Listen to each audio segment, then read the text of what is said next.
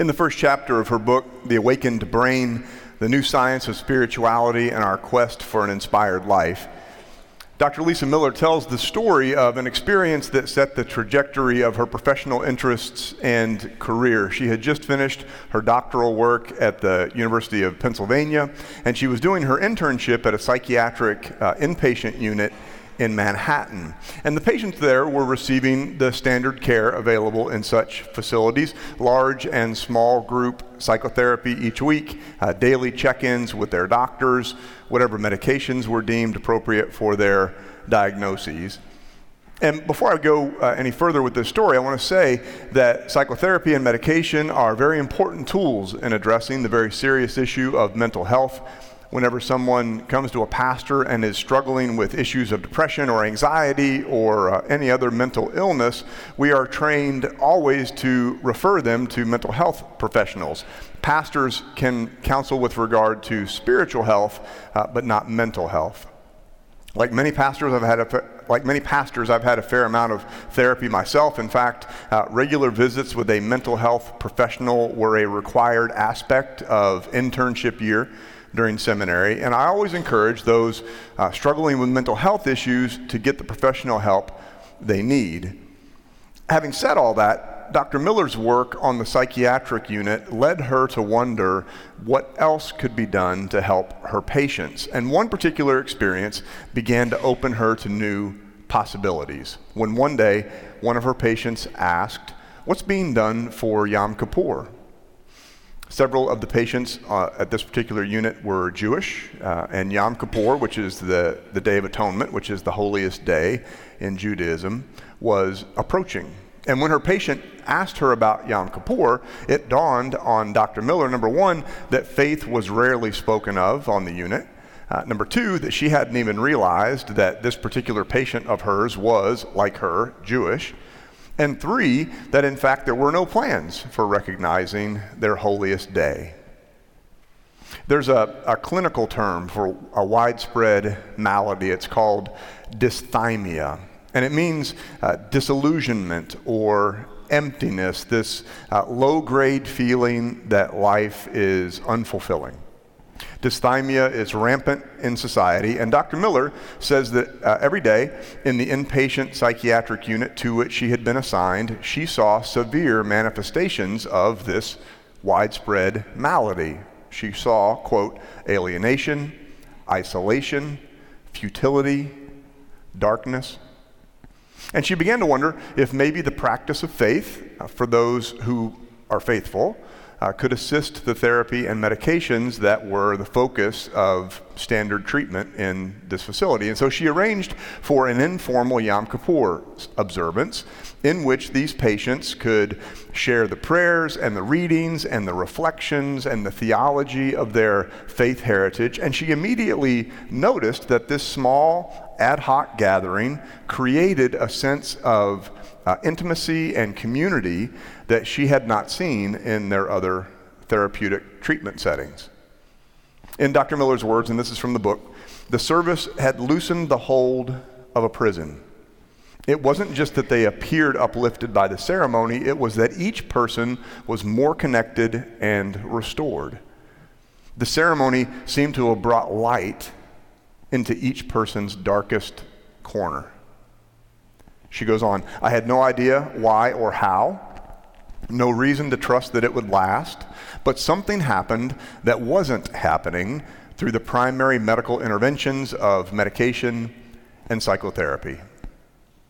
And thus began her quarter of a century journey that culminated in the publication of her most recent book, the one that we're in conversation with in this sermon series, which reports uh, the scientific proof that our brains are wired for a connection with God, a connection that, if nurtured, uh, has the power to improve our mental health, a connection that is perhaps best nurtured in the context of faith communities. That's our subject for today. This is week two of our three week sermon series called Awakening, inspired by Dr. Miller's work. As we talked about last week, the latest brain research reveals something that, that people of faith intuitively know that every human being has a, a deep spiritual need to connect with God. And genetic research and MRI technology and epidemiology and peer reviewed longitudinal, uh, long term studies all support this finding that the human brain has a capacity for spirituality, and that when that part of the brain is engaged, spirituality correlates to better mental health, lower levels of depression and addiction, and greater resilience in the face of life stresses.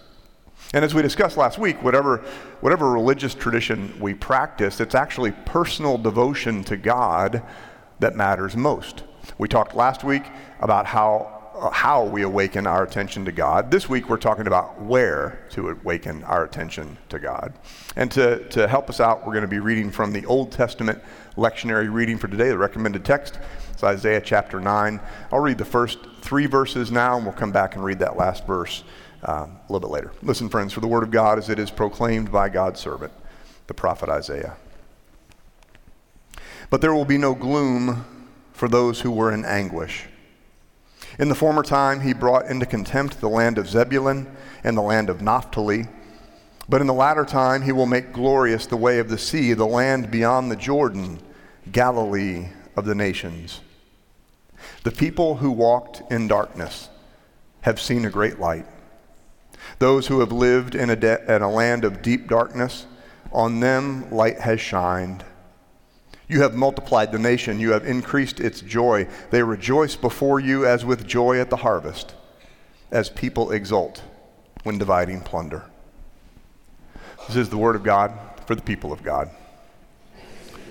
Thanks be to God. So, the historical setting of this text from Isaiah is the coronation of a Judean king, probably Hezekiah in his place and time, which was Judah in the late 8th century BC, Hezekiah's job would have been to protect God's people from the Assyrian Empire, uh, who were threatening the divided kingdom originally built by King David. Historically speaking, the people who walked in darkness would have been God's faithful who were living under Assyrian oppression in the, the regions north of Jerusalem that they had already conquered. And the great light would have been the king's deliverance of those in darkness from the hands of the Assyrians. That's the historical context.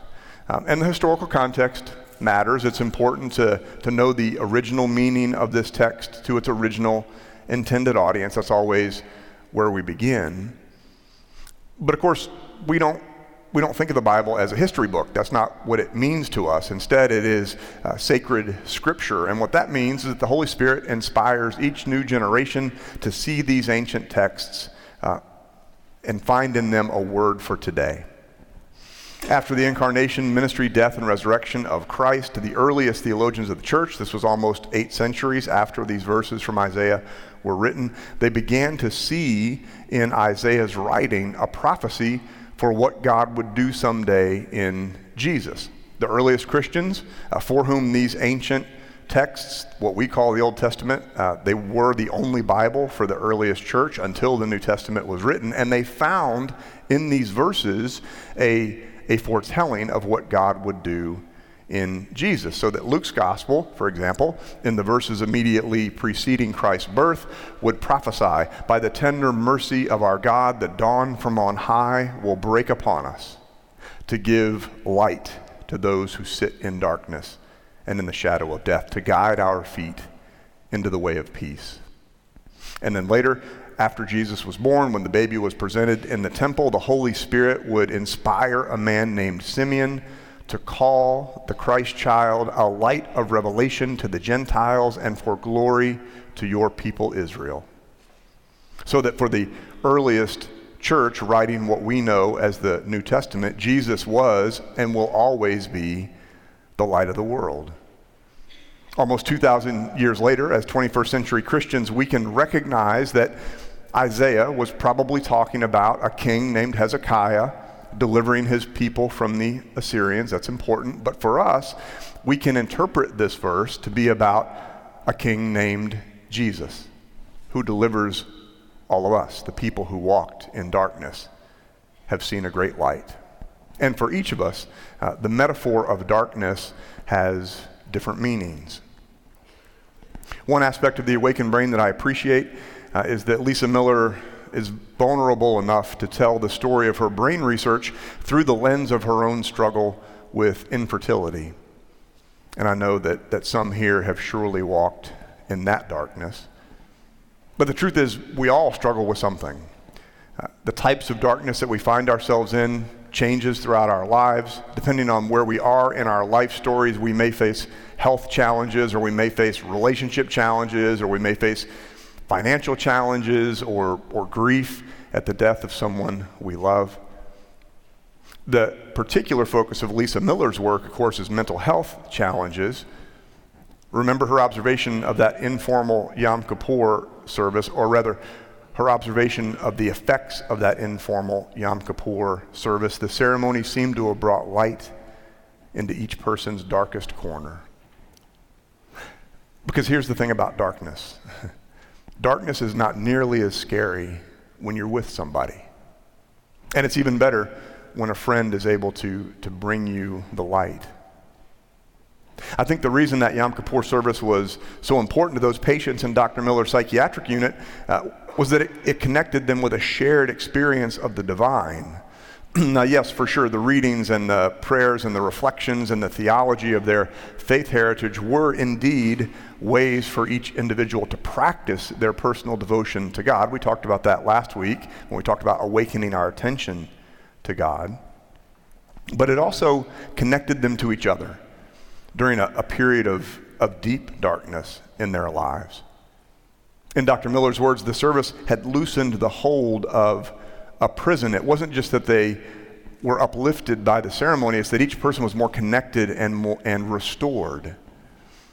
Because in the, in the Judeo Christian tradition, uh, faith is meant to be lived in community. And for Christians specifically, it's never, it's never been about just me, Jesus, and my Bible. That's not, that's not what faith is in its entirety. It's meant for all of us in community.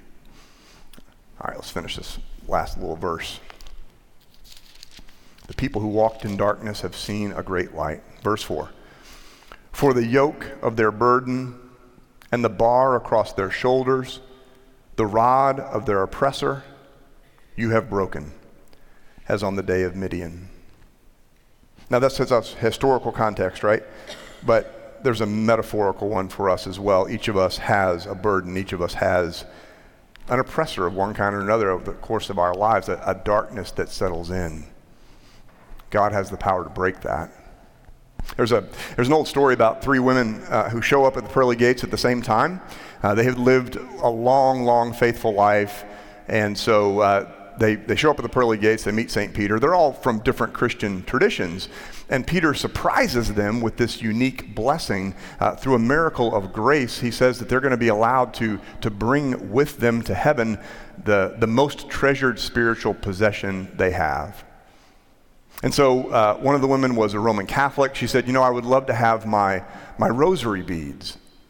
And suddenly there appeared in her hand her rosary that she had had all her life, and she was delighted because she had prayed with those beads thousands and thousands of times over long decades of a faithful life, and now they would be with her in eternity.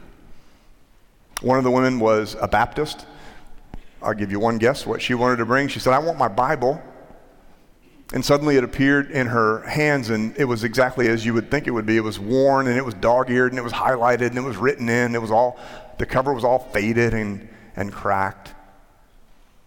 The third woman was a Methodist, and she said, Well, I have to bring my green bean casserole. I'm sure there's a potluck here somewhere.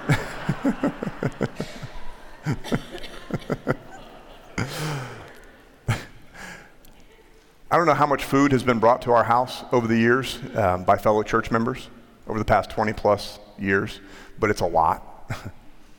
when we had Max, that was before I was ordained. Uh, when we had Sam, when Whitney's father died, when Max got COVID early in the pandemic, it was really scary. When Sam got COVID later in the pandemic, seriously, it's like it's like food is our Methodist love language. you know what I'm talking about? And I don't know how many meals we've had in various fellowship halls in churches over the past 20 years in various settings for a wide variety of occasions, but it's a lot, and, and I love it. I love it because it's not about the food. Not really. It's about, it's about the connection. It's about fellowship and caring. It's about uh, showing one another support in this very real, very tangible, very practical way. And much of the time, when someone has brought food to our home from church, not always, but very often, it's been members of our Sunday school classes. Because for most of us, especially in a large church like this one, uh, those small groups that we become part of end up being our closest connection to the church, which means that they end up being the ones who uh, come to us most often when we're in the dark, bringing the light of Christ when we need it. I think back to the beginnings of the Methodist movement, back to when um, small groups were formed. That was Wesley's passion. That was the foundation of the movement back then. These were groups that met weekly to grow in their faith together and to challenge each other to grow in their faith together and to support each other along the way. In the modern church, uh, that small group connection can come in a variety of ways, truly. Now, traditionally, it's through Sunday school classes. If you're part of a Sunday school class, you know that. But it can also be through uh, Bible studies or service groups or other fellowship groups.